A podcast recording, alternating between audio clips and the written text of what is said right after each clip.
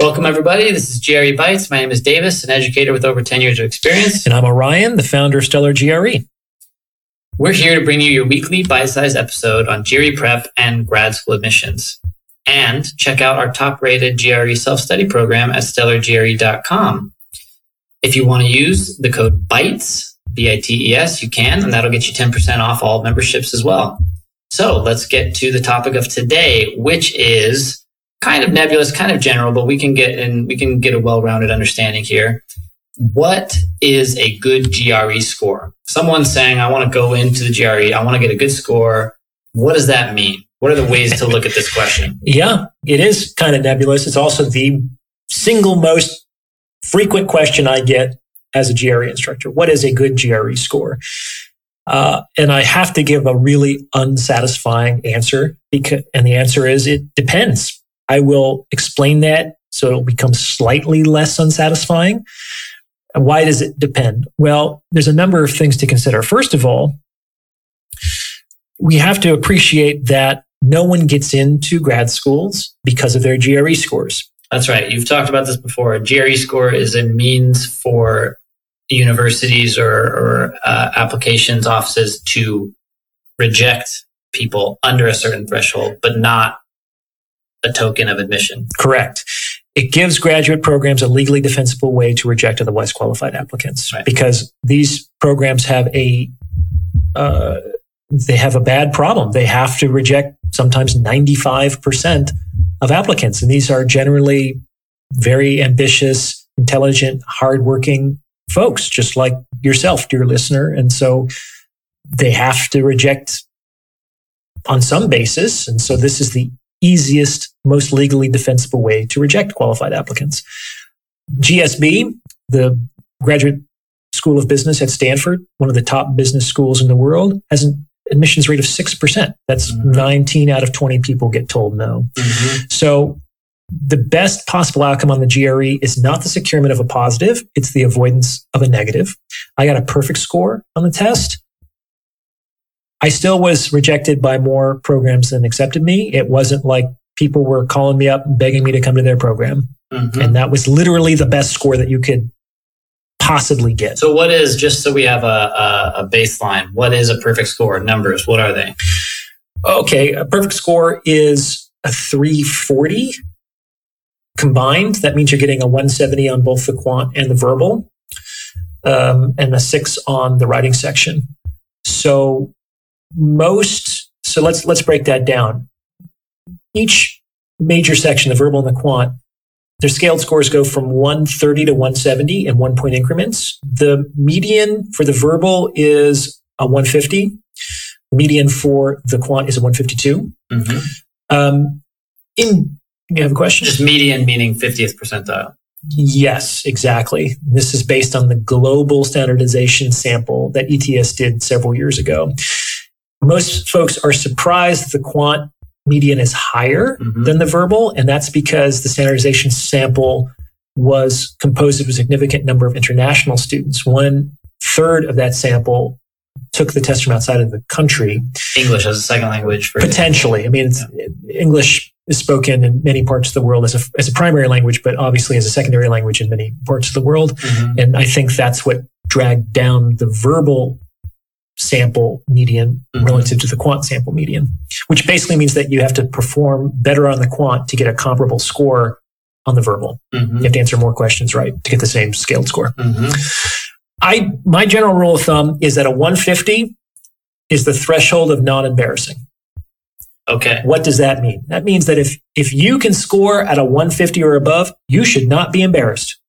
You should be you should be proud of your score because what does that mean? It means that you outperformed half of the people around the world who are trying to become doctors. You're better than most. Yeah. By statistical definition, you are better than most. That is non embarrassing. Good.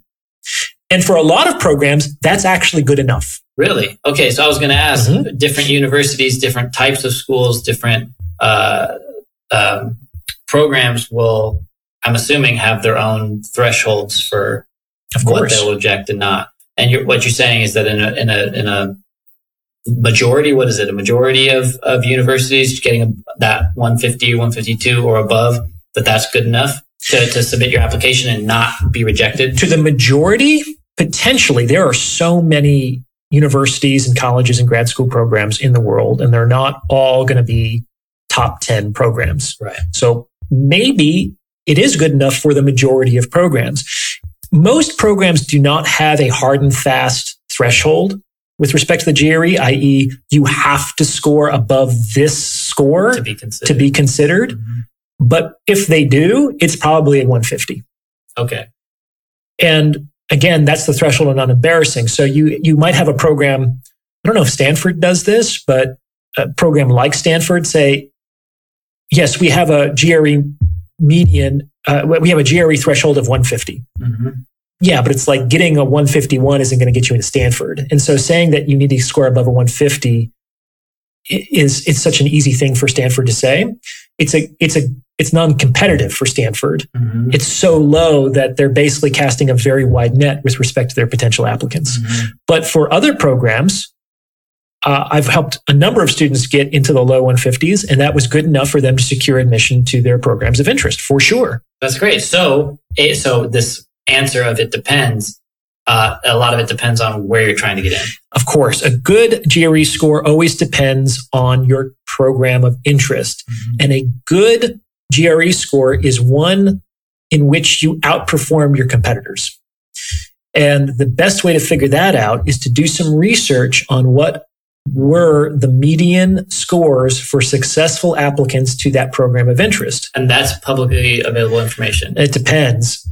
Business schools, because they're dealing with business students, Uh-huh. are really like, give me the facts, give me the numbers, what's the bottom line? Yeah. business schools publish these GRE medians.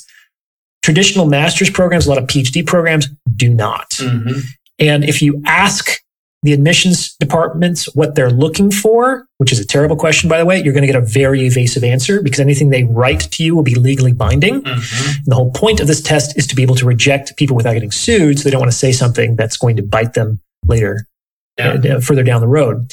So a better question is what was the median score for successful applicants to last year's entering class?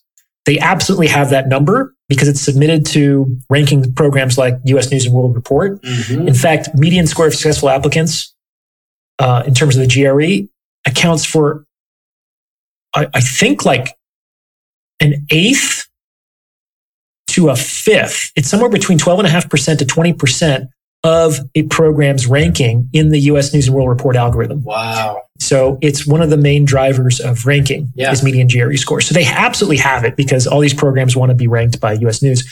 However, they have no obligation to give it to you just because you asked. So Mhm. it's a good idea to kind of like butter up whoever you're talking to before you ask. Um, kind of depends on who you get on the phone and what mood they're in that day. But yeah, a good enough score is always based on your competition. If you can score at or around that median, it's good enough. Do you have any examples of uh, like top programs and Sure. these uh, fields? Well, like I said, the um, the business schools publish their medians online, so it's so much easier to know what those are. Mhm. So I've looked at the top 15 business schools. They all take the GRE as well as the GMAT. Um, see our episode on whether we should take the GRE versus the GMAT Mhm. uh, for more information on that. Uh, it looks like the top, uh, the school with the highest median in the top 15, there's a tie. at Stanford with a combined score of 330, which is a 165 split, and Yale, um, which again is 330 with a 165 split. Business schools, they tend to prioritize the quant score a little bit more than the verbal. Mhm. Uh, other programs do it the other way around. Um, so they don't break it down often by quant versus verbal. They give the combined scores, which means that you can probably make up a few points Mhm. in your stronger section Mhm. and still hit your targets. So what that also means is say you're gunning for Stanford and you do get a combined score of a 330. Well, first of all, congratulations. That's awesome. Secondly, that's good enough. Taking the test again to try to get a combined score of 335 is not going to significantly increase your chances of getting into Stanford. At Right. that point, you've dodged the bullet. You're above the 90th percentile already. Well, yes, but more importantly, you're you're above the 50th percentile with respect to your competition, which means you're better than most of your competition Yeah, for yeah. that program. That's what makes that a good score. Yeah. Because Um, if that's the median for that, that makes sense. Exactly.